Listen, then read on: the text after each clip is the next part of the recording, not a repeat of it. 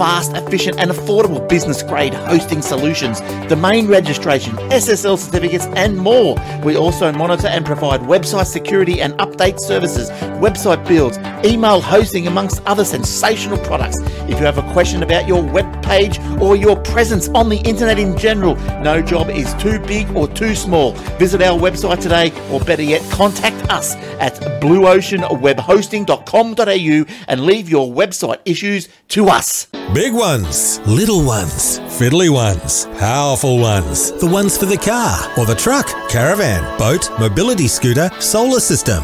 In fact, for any kind of battery, go straight to Battery Central Ipswich. They'll even help you when you know what you need to power, but have no idea what'll do the job.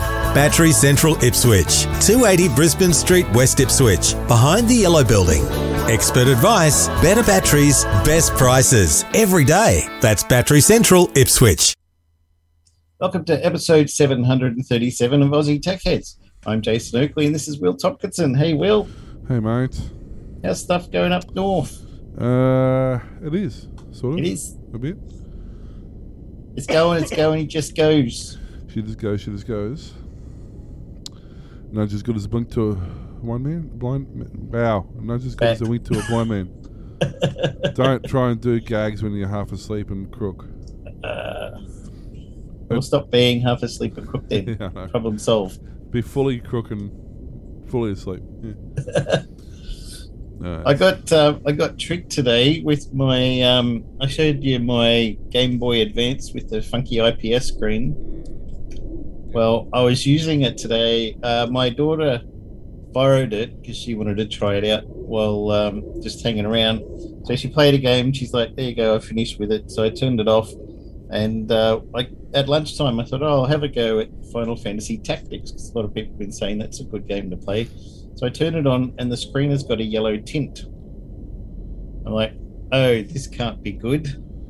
So I went into all settings and stuff, and tried settings and switching on and off, and it was still yellow. And I'm like, "Oh crap! Don't tell me there's something wrong with the IPS screen."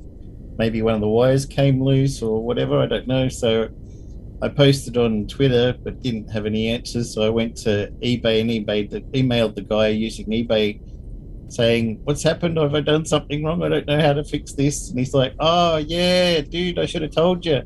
If you tap on the top of the case, it switches palettes." So you can have a yellow one, a green one, blue, and it just puts a tinge. I don't know why you want a purple tinge on all of your games, or a yellow tinge, or a blue tinge, or whatever. But you see, if you just keep tapping it, eventually you'll come back to just all white again. wow. I was like, oh, that's good. And apparently, he says if you tap on the bottom of it, it's supposed to change the brightness. I couldn't get that to work, but it's got a clear, see-through, transparent case. So if you turn it, look at the top, you can see this little sensor just under the top of the shell. so when you tap on it, it detects the vibration and uses that as a button. So you didn't have to add any extra buttons to the shell, but it gives you this functionality that you can tint the screen for some. I said that's bizarre and strange, but it's cool. But it's it's kind of weird. I mean, Probably something. I don't want. I mean, I, I get it. I suppose if you're playing like an old original Game Boy style game, you want that sort of grey, washed out. You know, that's how they looked. But I don't want a yellow tinge on any of the games. yeah. The IPS is to make it look better, not worse. But wasn't that the whole point of the Pokemon when they come out? The yellow and the blue and the red weren't they different tinted games?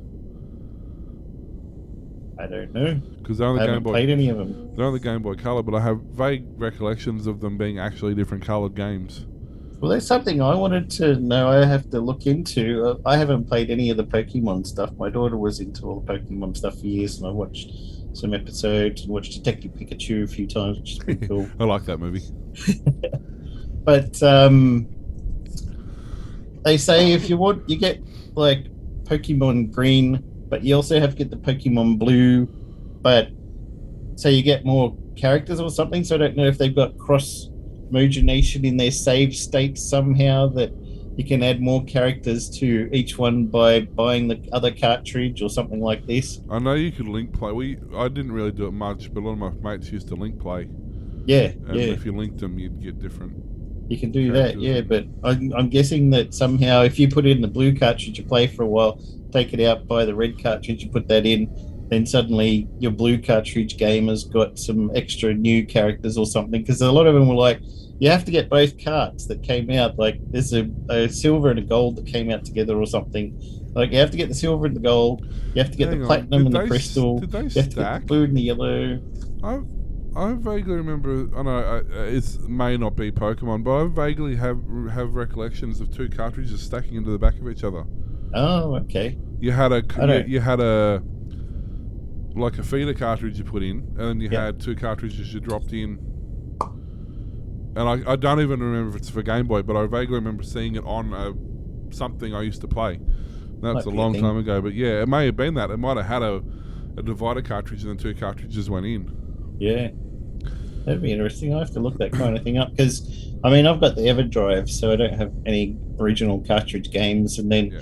I don't care about that as long as I'm running on the original hardware. It's like with my Commodore 64 and VZ and the Amiga, I want the original hardware to play it, Yeah. but the way that the game gets in there, I want it to be the easiest way. So SD cards and, quickest. stuff for all of those things is great. Not loading off a tape drive for four hours.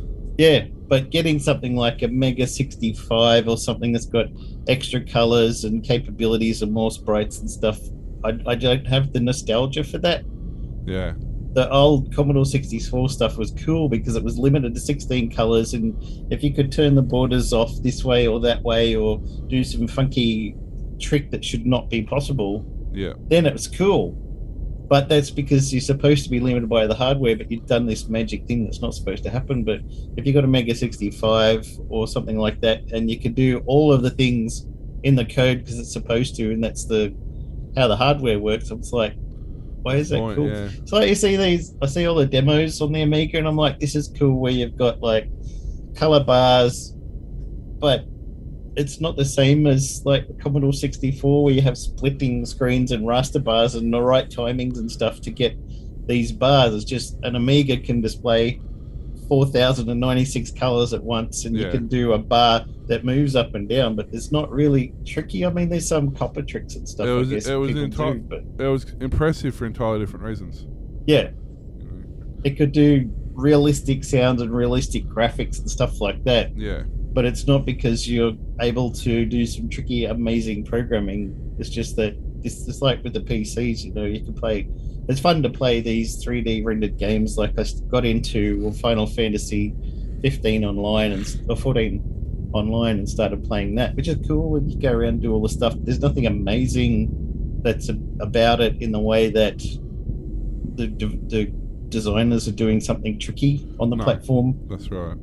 but I mean, it's a better game than WoW and things like this, and you get a free game up to level 60. So I thought, yeah, I'll give it a go.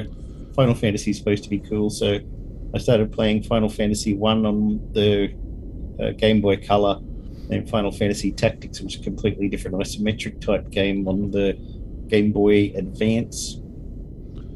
I mean, it's like um, uh, Crash Bandicoot. Yeah. They had to hack the crap out of the PlayStation to make Crash Bandicoot work. Yeah, yeah. There's Mhm. an amazing story that you showed me on Yeah. YouTube. Yeah, it's you know you wouldn't think it's something even by the time it got that advanced, but man, they had to completely destroy that. They basically had to tear the entire coding apart and recode the the system when the disk booted. They basically rewrote the firm, firmware from the ground up to Yeah, allow it to do all this stuff that it wasn't supposed to be able to do. And they Yeah. had to do it without telling Sony that they'd done it because it was in breach of their contract that they touch any part of that part, that part of the hardware, but they had to do it because otherwise the game wasn't going to run. That's it. Yeah, yeah. I have to try. I think there's a couple of Crash Bandicoot games on my Game Boy Advance as well. That'd be fun to play on the little screen. uh, I don't know. I wouldn't. I wouldn't mind, and it's got Spyro and stuff too. I wouldn't mind trying to make a game for Game Boy, but I've been scratching my head trying to think of a kind of theme or style of game that I want to do. So I'll get there one day, but um, we'll see. Yeah, it's all fun and games. Yeah. Quite literally. So, And you've been getting into some Doge stuff. yeah, well, I've been. Now that I've finally got my graphics card sorted and I can actually do something with it. Yeah. after many many hours. Um, I've been mining Doge again, I've, and it's come up a bit in value. It's actually a usable coin at the moment because it's thirty plus, depending Isn't on it you look at it. 30, Unmineable? 30 to 40 cents. Um, you know, up from 3 cents. And up until recently, yeah, it's that that was part of its thing was it was an unminable coin. Um, which basically meant that you know, you had to trade it or purchase it. You couldn't go about mining it with with a program. Um, but some fantastic unique operators who designed a program called Unmineable Miner. Um, they basically let you mine it. Uh, you know more than I do about how that actually works, but effectively you're, you're mining, from the way I understand it, you're mining a mineable coin such as Bitcoin, for example, but you're trading that off against somebody who wants, they want to exchange Bitcoin for Dogecoin. So basically, as you're mining in real time, it's doing a conversion, and you're getting, you're mining Bitcoin, but you're getting Dogecoin. Yeah. That's They just it's the same as the NiceHash that I do. I'm technically I'm not even mining, but I'm loaning out the hashing power of my graphics card t- for somebody else to mine Ethereum, yeah. but I get paid in Bitcoin. Yeah, it's the same principle with this. I get paid in Doge. I did a I did a 24 hours doing um, same as you are, but doing um, I think I've tried Bitcoin and Enjin Coin, Yep. and then I I've done Doge, and out of the three of them, I get a better return on investment on the Dogecoin.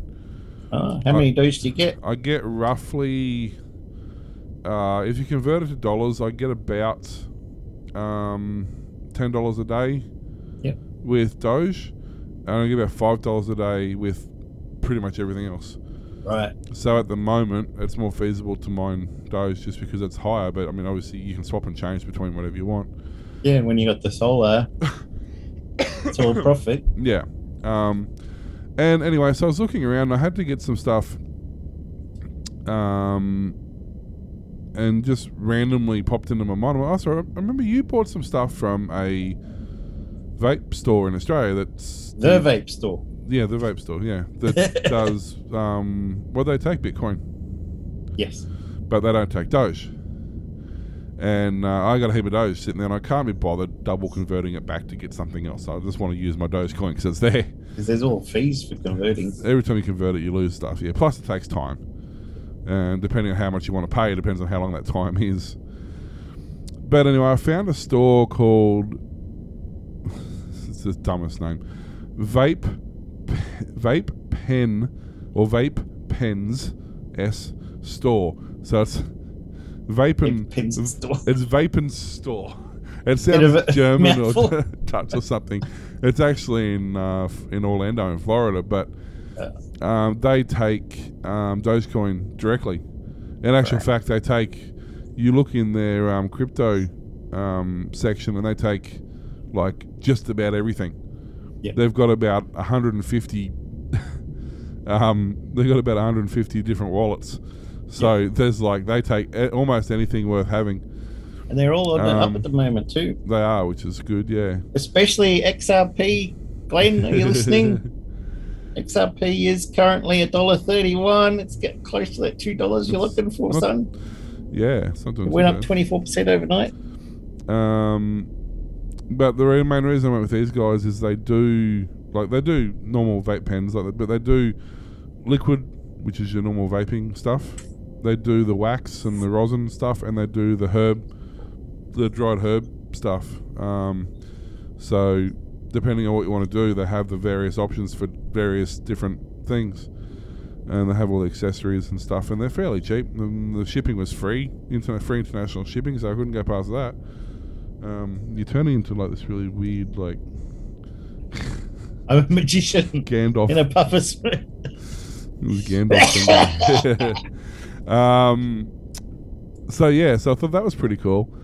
So I bought I bought one of the things with that, and that was you know a couple of hundred Doge. I went sweet, and I went and had a look. I went, oh, I got more Doge than I thought I did. And I'm like, out of curiosity, is there anything else that takes Doge? And I'm, it's really hard to find. Like you type in uh, stores that take crypto or stores that accept Dogecoin, and they're all the ones that want to sell them to you.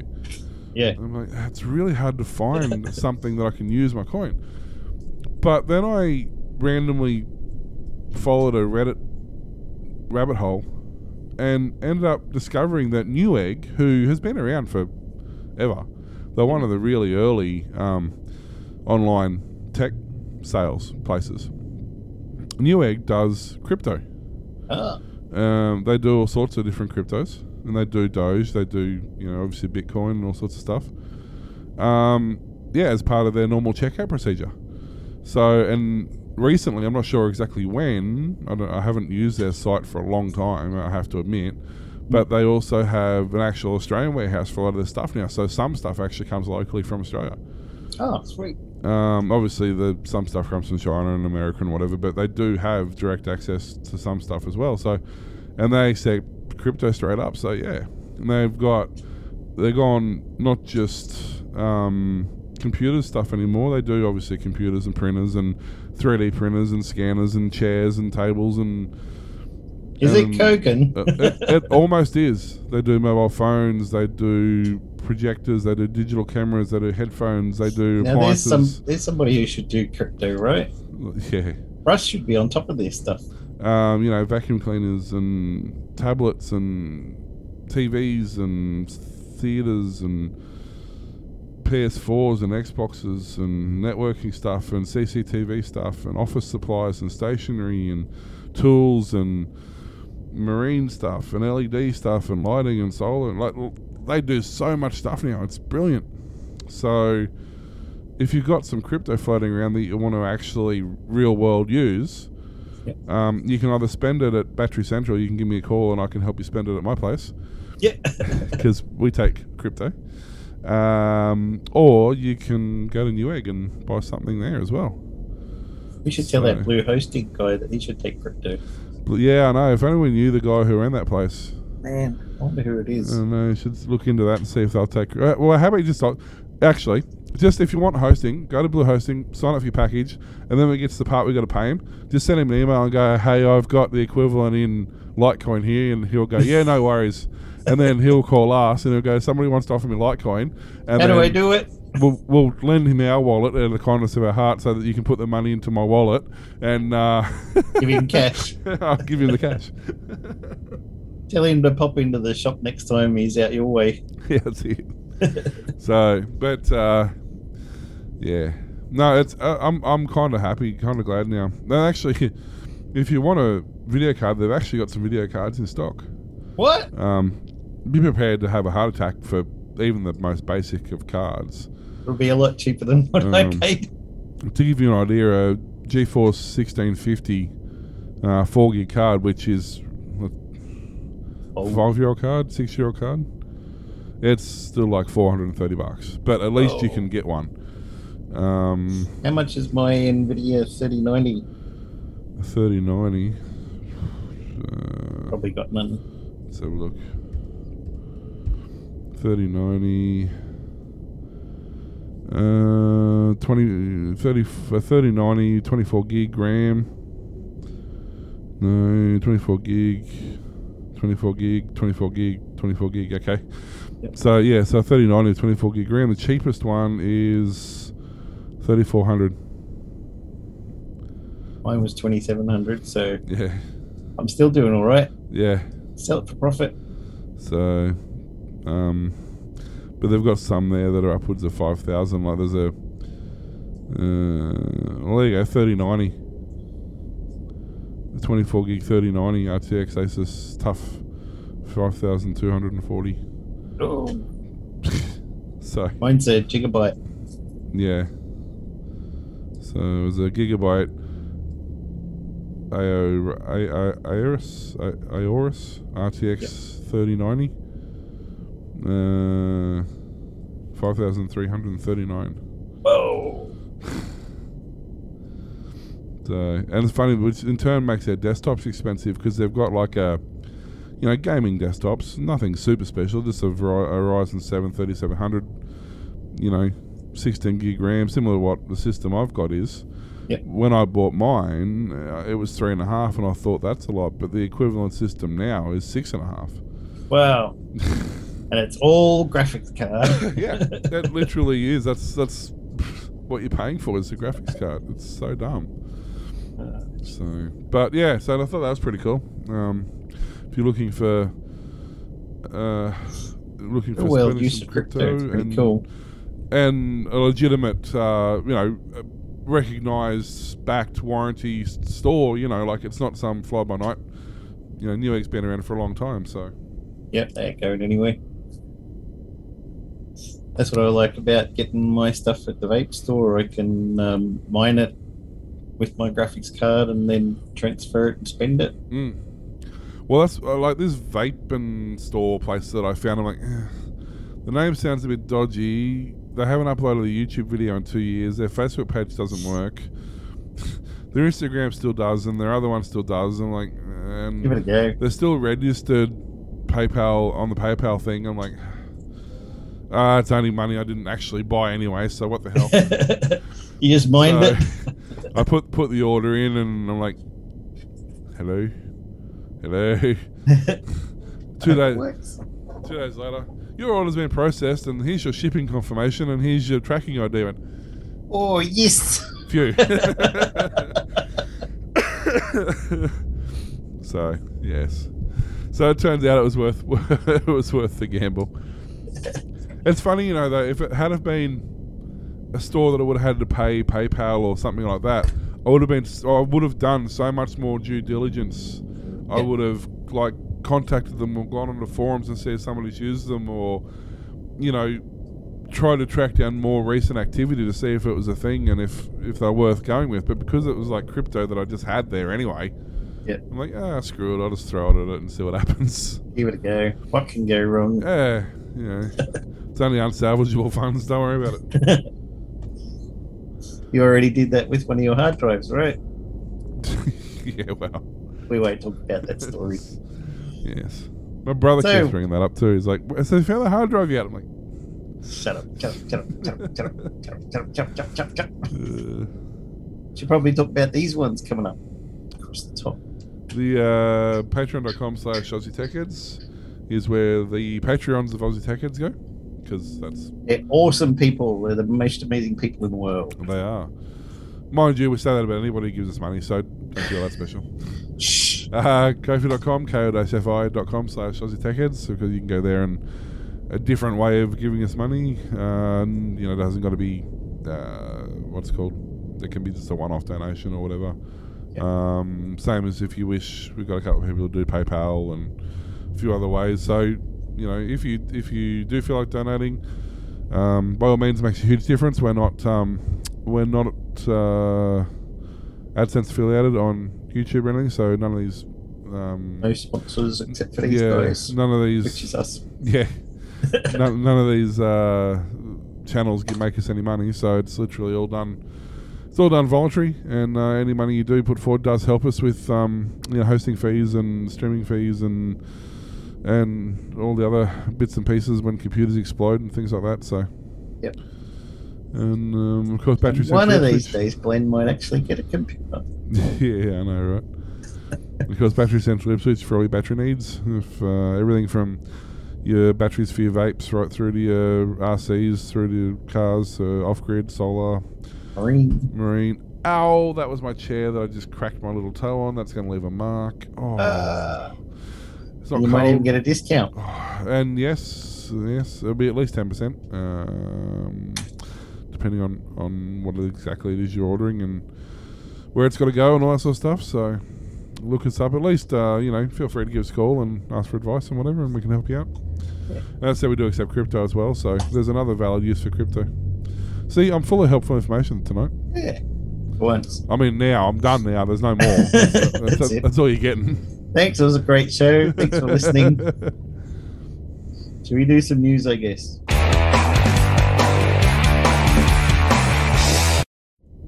A bipartisan trio of US senators introduced a bill that would rein in app stores of companies they said exert too much market control, including Apple and Google.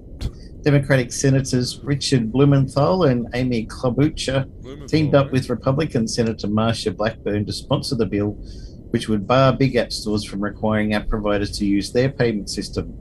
It would also prohibit them from punishing apps that offer different prices or conditions through another app store or payment system.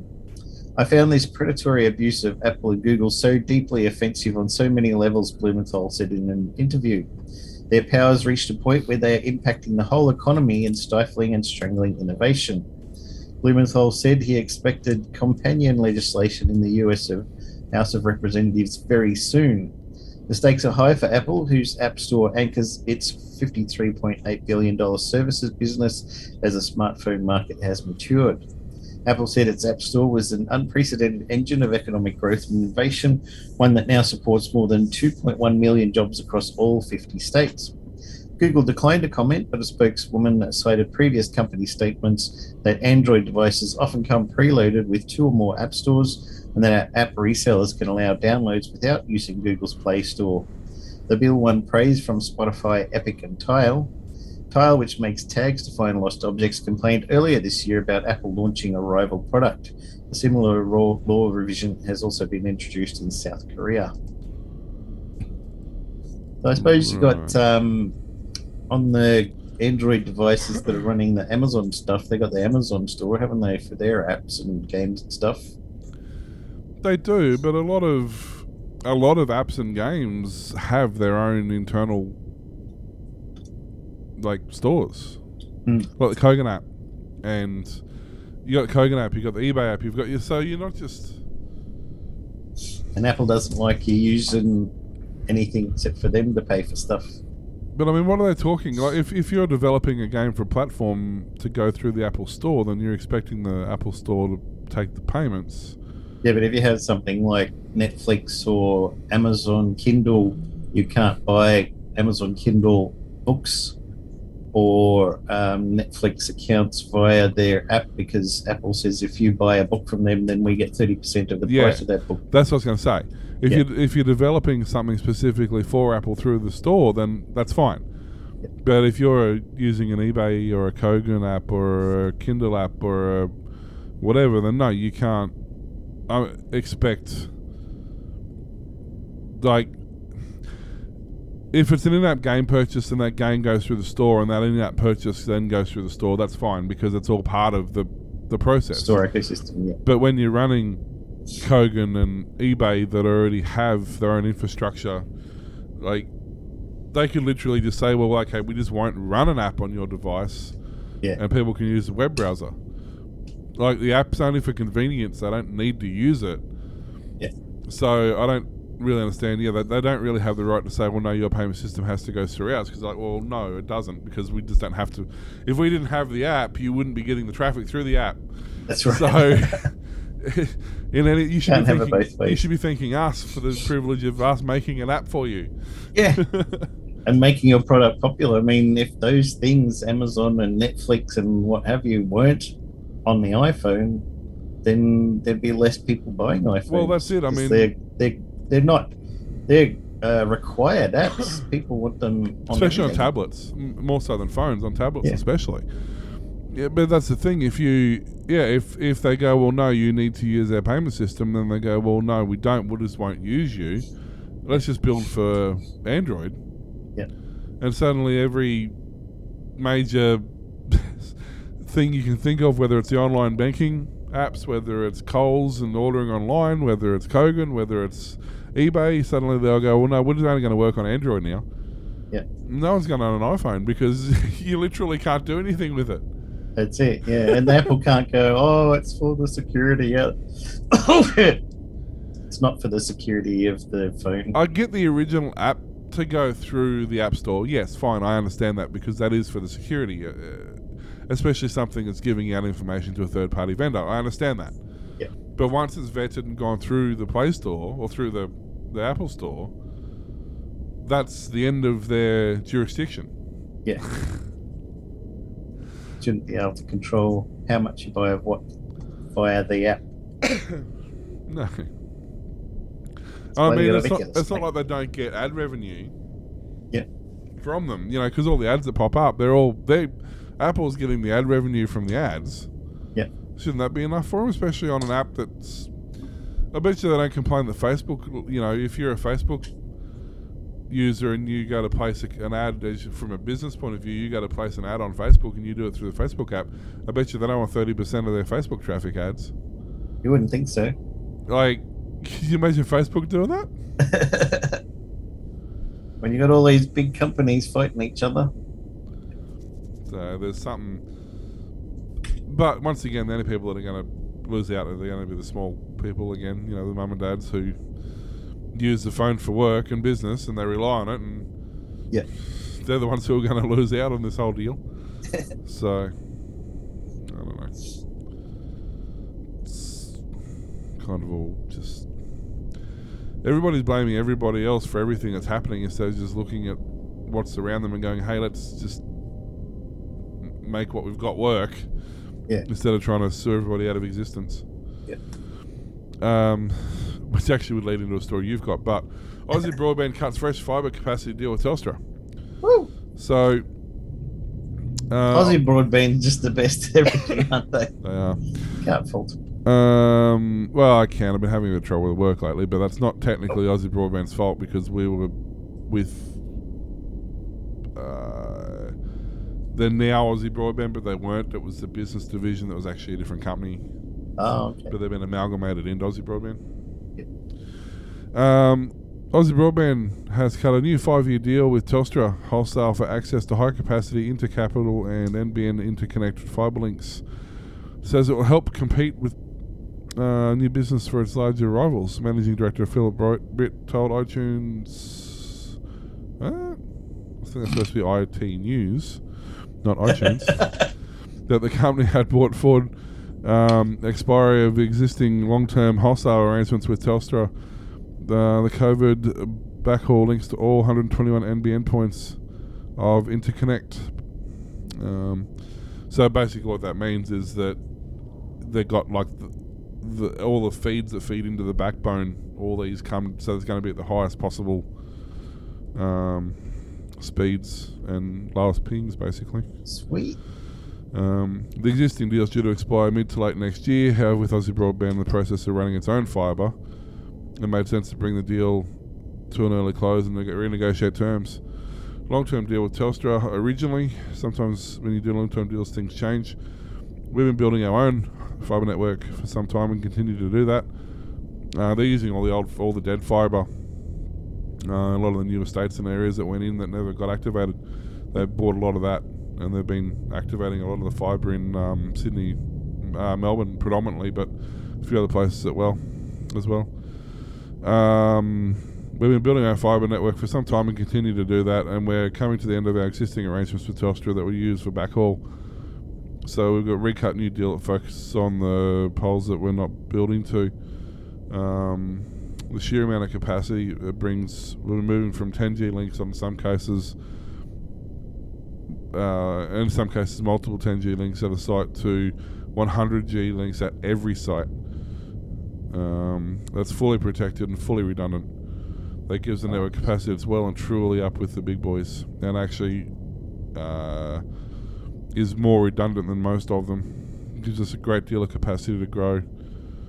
Aussie Broadband is expecting to make considerable push to the business market, both on its own infrastructure as well as using NBN Co's enterprise Ethernet product and 284 business fibre zones spread across Australia. Our focus now is connecting more businesses and high capacity business services. Um, so yeah, Must have been the ABB. they're um, they're not stand not hanging around. That's for sure. The Stuck into it. New Telstra deal includes high capacity of intercapital links, so through major cities, um, capital cities. Basically, you think of effectively following the highways, basically around Australia. Uh, with 400 400G fully protected links on major routes and multiple 100G paths to all remaining capital cities.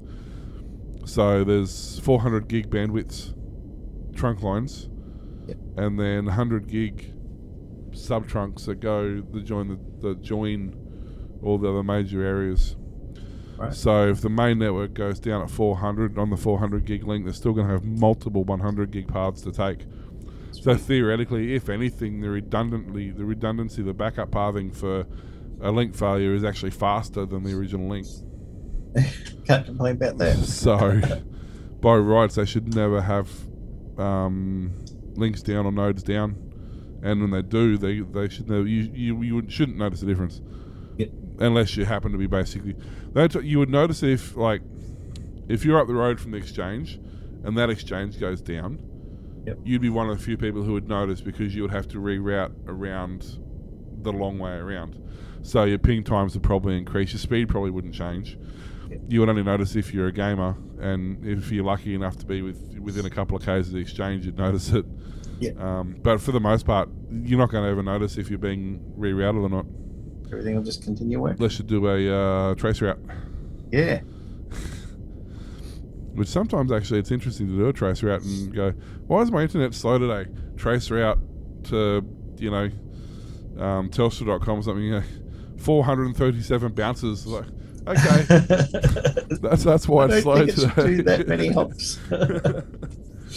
What do you mean I'm going to IINet and then through to AAPT and then to Optus and then to Vodafone? how, how many times is this thing going up to the satellite and back? Yeah. so yes, I did that once. Somebody a few years ago, I remember um, when they were putting up the new. Well, it's not new now. It was new at the time. Um, oh, what was it called? I can't think what the new satellite was they put up for the Australian internet. Um, Skymesh? Skymesh. When they first put that up, they got the they got the uh, routing procedures wrong. Yep. And they basically created a loop where it would basically send a signal up to Skymesh, and then bounce it back down to you as a confirmation, then bounce it back up to Skymesh, and bounce it back. Oh. Get going round and round. This signal's basically doing a loop between your satellite dish and the satellite, and you're like, "That's not right." No. the internet seems very slow today. No kidding. Two household names in the security industry, Norton Lifelock and Avast, have agreed to merge in a deal valued between 8.1 to 8.6 billion dollars US. Norton Lifelock offered Avast shareholders combined cash and shares consideration. The transaction will create a new entity, entity with over 500 million users. The chief executive of Norton Life, Vincent Pilette will continue in the same role after the two companies have merged, while Avast CEO Andrei Vicek will become the president of the new entity, which has not yet been named. Avast is headquartered in the Czechian capital of Prague, and its offices there will be retained along with Norton LifeLock's offices in Tempe, Arizona, in the United States. The deal is the second in five years for Avast, which in 2016 bought competing antivirus vendor AVG for $1.3 billion. You would have heard us talk about those two quite a bit on this show. yeah, they tend to get their more than fair share of mentions. Yeah.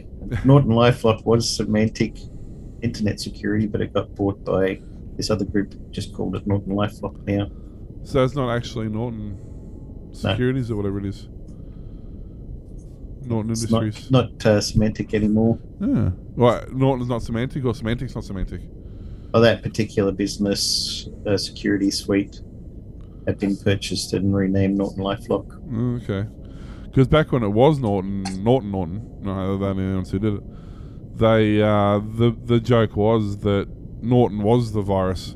Yeah. And if every other vi- if if Norton had ever been on a computer, you could tell because you Yeah. put another virus scanner on and it'd spend the next three hours flagging every single file on the computer as being infected. yeah. because Norton used to have this nasty habit of tailing off every file. It'd write, it'd rewrite every file and put its own identifier in it. And so, if any other virus scanner went to find it, it would literally find every file on the computer's infected. Oh, it was a horrible bit of software. You Can't un-Norton yourself. One of my favorites actually was back in the day was VET, Mm. but it sort of just got up and left. Um, I used to like that. Wasn't that Australian one? Yeah, it was. Yeah. Um, I used to like Vet, and then it sort of stopped, and then used AVG for many years because it was free. Yeah. And then Avast. Yeah. So it's sort of now a trade-off between AVG and Avast. I've gone with Panda now. I use Panda mostly for most of my stuff. Oh, and I put um, one of them on my phone now as well, which is really good because it can protect you from spam text messages and um, even spam phone calls. It can connect to a network of computers and Yeah, you were saying that last week, wasn't about it? that. Were you saying it was Norton or something? I think so. Yeah. Yeah. So the Xiaomi comes with that by default, so I don't need to worry about it. But Yeah. I know there are a few of them. There's um, Kaspersky. Kaspersky. Kaspersky. That's right. I know that there's AVG for your mobile as well. Yeah. Um, good. no, but yeah, there's yeah Kaspersky. There's AVG. There's a couple of them. Um, but I use Panda for yeah most of my well, actually yeah pretty much everything It's now. really, really lightweight, Mm, and you don't get all the notification pop-ups. Hey, you should be upgrading this to something else right now. I use Might um, happen once a year or so. Yeah, you get one or two as they do a major update, but I use Avast on this computer just because with the streaming and everything, it's got a streaming mode, so it notices when you're streaming and it doesn't annoy you. Um, but on pretty much everything else, I use Panda. Yeah. Um, And that was only because I had one of those, um, what do they call it? The netbooks, Netbook things. Yeah. that's where I discovered it. I have my Asus E PC, PC. and Panda was the only thing you could put on it without completely decimating the system performance. yeah, mine was the HP Stream, Oh yeah. which was really crap because it had 32 gigs, and whenever Windows updated, the download was bigger, and it couldn't decompress the download after downloading it because there was no space. So every time you had to wipe the whole computer and then install Windows again with the current update, and then. But Panda, yeah, was so lightweight it hardly ever touched anything on Mm. there. It only really it only really um, does anything that goes through the internet. So your emails and your websites and stuff. It doesn't sit on the computer. It literally, it's almost like a um, Online scanner. it's, it's almost like a like a router. Effectively, it it effectively routes all the data through past their yeah past their servers to scan on the way through. Effectively, it's kind of really weird the way it works, but it's got a pretty decent. It's not the absolute best. 100% perfect every time, but it's pretty bloody good. If you're like us and not an idiot who click on random links Yeah. from text messages in Facebook going, Hi, is this a picture of you, lol? I mean, honestly, my work computer, the one I have as my test bench at work that I do everything on, I don't have one on that. Because I just don't do dumb stuff, basically. And if a, if I've got to check a thumb drive or something, I go into the one in the office. Yep. It came with no open doors, Nod 32 or Nod 64 or whatever it is. Oh, is that what it stands for? I never knew. Yeah, yeah, yeah, NOD, yeah, no open doors. I've heard of it. I might have even used it once, but I never knew. Um, I get rid of it, and it, after 12 months trials up, it's too much. Like reminds me too much of uh, Norton to be any use, but Yeah. it's on there, so I figure I'll keep it on there for 12 months. If Yeah. if the high quality pre-built all-in-one PC lasts longer than 12 months, then I'll worry about it then. so. Um, you had one on. Um, speaking of people being grumpy on the internet, Me, yeah. I'm always grumpy. Talking about. No, you had a story about people being grumpy on the internet, specifically providers. Did- Oh, no, I didn't do that story. I was leaving that for you. you. uh, well, there's this story that's on the internet that you, you guys can go and find because apparently neither of us did. Um, do you remember where it was? But basically, it was uh, all the the retailers. So, you know, WBT RSPs. and and uh, Telstra and Optus and Aussie Broadband, basically all of them. Um, they're taking a class action up against NBN Co. They're basically sick and tired of uh, them getting in trouble every time the NBN does something. Uh, don't worry about that. That's happens when you forget to top and tail your videos before you put them up on there.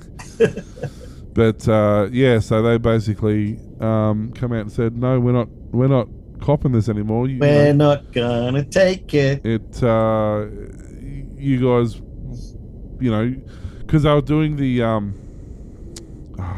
The CVC it, pricing was CVC pricing yeah ripping them off while causing them to have to pass on big costs to us for no reason. yeah and it wasn't continue it was there was no rhyme or reason as to when it would be expensive or when it would be cheap, and they there was no fixed price to what it would go to or what it would come from. Like it's literally There was a like, fixed price that can randomly go up if they feel like it, which really, if you think about it, is not that fixed, is it? it's not that fixed, and probably less random than they would than they would like you to think too. Yeah. Um, That was on 19 News. I found that one. you've got it. No, but I was just letting Oh. you know in case you wanted to look it up. That's where I am, and I can't find it. Oh, you had But- to do load more at least once. I think it's down there. Ah, okay. Um, but yeah, so and they're basically like, okay, well, here's the thing: you want us to give out X amount of band, like you want us to have X amount of bandwidth. Um, at, at certain periods of time, you want us to use different amounts of bandwidth at different different times. Well, you need to tell us how much it's going to be, how much we can use, and when you want us to use it. Not just go, well, we'll give you some random incoherent number that you can use at some particular point in time that we're not going to tell you about You charge whatever you want. and charge whatever you want for it because they're like, well, hang on, we, you know, you're making an absolute killing on this, and it's literally costing us money to do to do your dirty work. Yeah, and all the customers getting upset because they'll say, I want to sign up. I've just moved to this area. I want to sign up with whichever provider. And they'll say, oh, you should be able to get up to 100 megabits. They get them signed up on the accounts, connected up, and then they get like 40 or something. And they're like, well, where's the 100? You guys suck. And it's like, no, it's it's not us. NBN Co. have to, they can't, te- they, well, they can tell us what speed you're most likely to get, but they won't. So we have to say you could get up to 100, but once you sign up, you might find out NBN Co can't give you that or don't give you that for whatever reason because the technology is not there. So you might be like Mr. T stuck on a on a um, exchange that's connected via copper to another exchange instead of fiber, and Yeah, there's nothing they can do about giving you a better speed because it's up to NBN Co to upgrade things. But yeah, it shouldn't be, it shouldn't be people have of course only talk to their RSP and they're like, oh Vodafone you suck, You suck, and it's not their fault. It's actually NBN Co. And they've been buffered from everything because everyone just complains to their RSP, but it's not their fault really. In the past, most, if not all, RSPs broadly agreed on these issues but took the fight individually to the NBN Co. This time, however, they've all united to offer a single point of view. All five RSPs want to pay a flat wholesale price per NBN service instead of the current construct that has them paying a variable bandwidth charge called a connectivity virtual circuit, a CVC, whenever demand for the internet goes up. We strongly believe that any conversation related to the future wholesale pricing model must be approached um, with the starting presumption that wholesale pricing is the default and preferred preferred position. Um, NBN Co's flat price models so far heavily conditional, folding in yearly price rises of unknown sizes. Uh, so yeah, so what they're basically saying is that yeah, when when we're buying you your service at a wholesale price, that we that's the price that we're paying paying for it. Yeah. You know, so um, NBN Co already raised the industry's ire by commissioning uh, uh, to find challenges in fully f- flat price model. Network operator defended the decision, contrary to initial feedback. Uh, was not intended to dismiss all services offered under a flat price construct. Rather, it was intended to provide greater insight into the potential issues associated with this construct, which warrant detailed analysis and consideration given the construct represents the greatest departure from its existing price construct. So, what they're basically saying is they don't want to ha- just have excess bandwidth sitting there doing nothing that they can't charge for. So, if they keep it tight, they're not going to. Everyone's not going to offer unlimited deals and not have unlimited data being used. Yeah. Uh, it's so dumb. It's just like the infrastructure is built. It's literally an infinitely expandable p- proposition at this point. Yeah. You know, um, Just want to make profits. the NBN, the NBN Co is really going to have some trouble very soon. I think. Um, once, especially once TPG gets to the point where they, well, not TPG, Aussie Broadband gets to the point where it has enough of its own fibre, Uh, they're going to need Yeah, they're going to go. Well, see ya. We're going to do our own thing. Oh, and you other guys who are getting screwed over by NBN Co. Yeah, How'd you like to do lots more peering? yeah. That's it. We, we can offer you some some some bandwidth.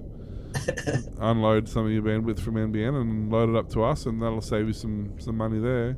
Yeah. And I hear that some guy's got a satellite up there now. I'm sure he wouldn't mind peering some data for you as well. That's right, yeah. Someone who smells a bit musky. Netflix has stepped up its efforts to ban VPN and proxy users from bypassing geographical restrictions. The streaming service is now blocking residential IP addresses too, since some unblocking tools use those to bypass restrictions. This isn't without collateral damage, as many regular internet users without a VPN now report missing content on Netflix. Six years ago, Netflix started blocking customers who tried to access its service over commercial VPN or proxy service. These changes came after copyright holders repeatedly complained that pirates were bypassing Netflix's geographical restriction. They're not pirates if they're still paying Paying for the service. for the service. It's Uh, not the definition. The VPN ban caused a lot of frustration for legitimate VPN users, many of whom had no intention of breaking any rules. At the same time, VPN pirates, quote, quote, found that workarounds by picking services that actively bypass Netflix's restrictions. There are various ways VPN services have managed to circumvent both these blocking efforts. Most keep the technical details private, but it's commonly known that some are using residential IP addresses as proxies to make it look like VPN users are regular ISP subscribers. This cat and mouse game has caused quite a bit of frustration at Netflix headquarters, and over the past few days, the company appears to have intensified its blocking measures. There's a flurry of complaints on social media users from users social media from users whose VPN services were suddenly blocked by Netflix. Previously, these people couldn't play any other content while using a VPN. That changed last year. Now, VPN users can still see Netflix originals while other content is hidden and blocked. People who try to access blocked titles directly through a saved URL will see Netflix's dreaded proxy slash VPN error message instead. That's why I had to whitelist Netflix and other stuff in my um, VPN that I use on my browser. I have Nord, and you go to Netflix, which and using it. I'm using Australian IP. It's not like I'm trying to get on US Netflix or British Netflix to get shows that I'm not supposed to. I just use an Australian VPN so that my IP is not shared out everywhere over the internet. And everything took so long. You would go to Netflix, it would take like five minutes just to render the images with the thumbnails of movies and stuff on there. As soon as I hit bypass, it went straight and everything popped up in a second. So they're obviously restricting a lot of VPN stuff, but I'm like, I'm in Australia and I'm using Australian servers to connect to the VPN, so it's not like I'm trying to watch some movie show that you want to release slowly over six weeks through different countries around the world. I just want to still use my VPN. And while you've been messing around with that, I just go to movies.do and watch it from there. Yeah. So, you you, see that meme that I put on Facebook where it's got the, the guy who's with his girlfriend and he sees the other girl and it started out with every the other girl was Pirate Bay and the guy's looking at Netflix going, Why do I need these torrenting services? I've got Netflix, it'll be pretty cool. And now it's like you got Netflix, you got Disney Plus, you got BBC Player, you've got Paramount Plus, you've got Stan, you've got all of this. Oh, look, that uh, Pirate Bay is looking pretty good right now. and that's, that's exactly what the problem is. They, they, they've learned nothing in the last 30 years of the internet. Like, Everything got fixed from all these cable subscription and stuff, so you could watch stuff a la carte, whatever you want to, what you want to watch. Fantastic on one service. Now everyone's like, well, we don't want to give a tiny bit of money to Netflix. We want to get all of the money for us. Yeah. Uh, it's, they, they've learnt nothing. Like, apparently, geolo- geolocking is still a thing. Like, the, the rest of the world doesn't exist outside of this, you know. It's just, it's so frustrating. It's just so yeah, well. Tiana wanted to watch the. Well, my daughter wanted to watch the latest um, movie of an anime called uh, Gintama, and it got released in Japan in January. It's getting released released in France and America in November this year. There's no date that it's going to get released in Australia, but it's all online through a subscription service that it's all getting released for everything. So why why 12 10 12 months between different countries? What know. who does that benefit? What what is the I don't understand even the point of geo geolocation locking and anything anymore. No, it does. It doesn't make any sense. It, it, it- and it's like saying pirating. They're not pirating. If they're paying for the service, they should be able to access the service however they want to. It should be Hmm. nothing to do with you how they're accessing the service. It's not like they're going to the American Netflix to pay less to get more and then not paying for it and getting it for free anyway. Yeah. You're paying for a service for a certain amount of things wherever it's American, Australian, or wherever you're paying for it. Uh, that's the price. You Somebody needs to get send us an email.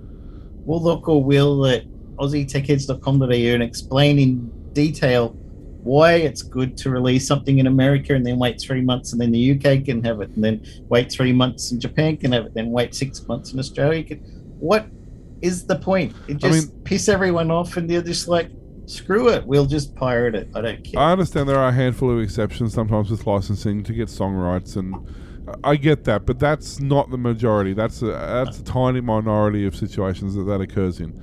Um, like um, Married with Children, they never got the love and marriage song. They never right. got the rights for reruns. They only ever got it for first time round. So once they got the reruns, they had to change that music. Yeah, so stuff like that happens. I understand that, but that's such a rare thing. That's not the bulk of the reason. You know, um, and I don't really even get the the releasing it even two or three weeks apart doesn't seem to make any sense to me. It's not like the same person who's watched it here is going to fly to America in three weeks' time to watch it there. Like, you're not double dipping your audience. Yeah. So it, it doesn't. And it's like the the most people who would get pissed off is the uh, people who like these, who sadly like these real time. Uh, what do they call them? The Master Chef and all of that kind of Yeah. stuff, and Big Brother and all of that. You can watch it live in America as it gets released, and then Australia can get it two or three days later after Yeah. everyone in America's already watched it and then gone onto Twitter and gone, Holy cow, did you see what happened when that guy stuck his finger in the thing? It chopped his head. Oh my God.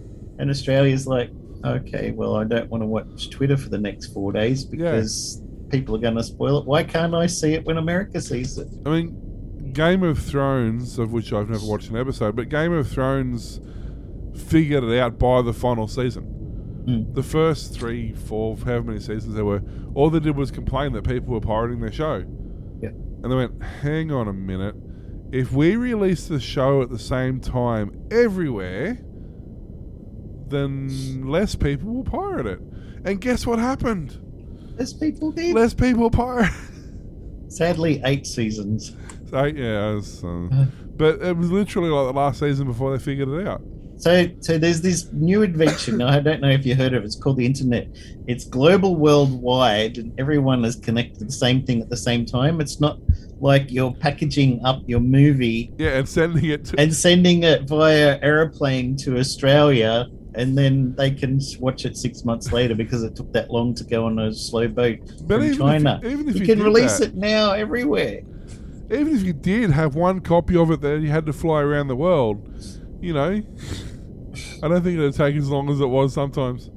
It's ridiculous. Uh, It's there's no rhyme or reason to it. They come up with these ideas. It's like, oh, it's better for audience statistics or some crap. I don't know what it's better for. Pirate Bay. That's the only one Yeah. it's better for. That's right. The the uh, I keep saying it. The harder you make it for somebody to access a show, the easier path they're going to take. If you make Music it hard, music industry figured it out. music industry, yeah, well, they haven't, but Mostly.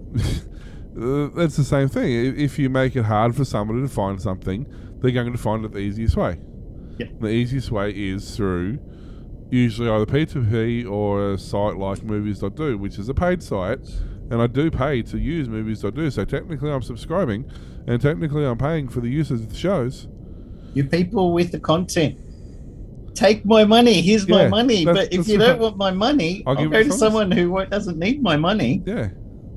You know, and no, I'm not paying you twelve dollars to go to the cinema to watch a movie because I don't go to the cinemas to watch movies anyway. Uh, But I'll give you three bucks to sit in the comfort of my own lounge room to watch a brand new release. Yeah. You know, or twenty cents if it's a TV show. You, And you get can- all of that. You can have 250 million viewers at 20 cents a pop, or you can have 300 million viewers at nothing. It's your choice. Yeah. just figure it out. We don't want 20 subscriptions to all these different streaming services. no, not I didn't all. think we were going to do a rant this week. That was very good. I got you. Uh, yeah, I said I wasn't going to do it. I was not feeling very well. I hate you now. What's new? uh, you got anything else? Or? Yeah, got one to finish up. Google is cooking up the first major Wear OS release since 2018, and Samsung is abandoning Tizen for smartwatches and going all in on Wear OS with the Galaxy Watch 4. Last night, Samsung took the wraps off the main system on chip for the Galaxy Watch 4, and compared to what Wear OS usually gets, Samsung is shipping a beast of a SoC. The Samsung Exynos W920 will be a multi generational leap in performance for Wear OS. Samsung says this is a 5 nanometer chip with two ARM Cortex A55 cores and an ARM Mali G68 GPU. For the always on display mode, there's also an additional Cortex M55 CPU, which can keep the watch face ticking along while using minimum power. And there's also an integrated LTE modem for on the go connectivity. Compared to Samsung's previous smartwatch chip, the Tizen only Exynos 910, 9, uh, 9110, which is a 10 nanometer 2 Cortex A53, the company is promising around 20% better CPU performance and 10 times better graphics performance. Remember that the Exynos 9 9110 is from 2018, so those comparative numbers are inflated, but at 5 nanometers is much more modern chip than the Wear OS has ever seen. Wear OS has suffered for years at the hands of Qualcomm, which has been starving the ecosystem of quality SoCs for wearables. Most people's last experience with Wear OS is the Snapdragon Wear 2100 or 3100 SoCs, both of which were ancient Cortex A7 CPUs built on a 28 nanometer process. Qualcomm introduced a slightly more modern chip, the Wear 4100 in 2020, a Cortex A53 based 12 nanometer chip, but almost no manufacturers actually ship that chip a year later, and we're still getting Wear 3100 launches today. Qualcomm's answer to the Samsung chip will be the Wear 5100, which isn't due until 2022. I'm tempted to try, now that I'm not doing Fitbit apps and stuff anymore, tempted to try out the latest Samsung watch. One of my friends has got one, he loves it. They look alright. Hmm. So, I got my Xiaomi one. I'm good. Yeah. it does all you need. It, it really does, and it's 45 bucks. Yeah. Can't complain about that. you know, like I'm gonna have a hard time buying or saying a four hundred dollar watch is gonna realistically do anything different and better. Yeah. I mean, you know, whatever. Covers all your needs. That's all you care about. That's it. That's it for you. That's it from you. All right. It's good night from me. It's good night from him. Thanks for listening to the Aussie Tech Head Show. We can be found at Facebook, Twitter, YouTube, Patreon, Ko-fi. We're everywhere. You can email us, wheel or warlock at aussietechheads.com.au and tell us why the movie industry sucks. And go to aussietechradio.com 24 7 back to back playback of tech related shows. See you next time. Bye.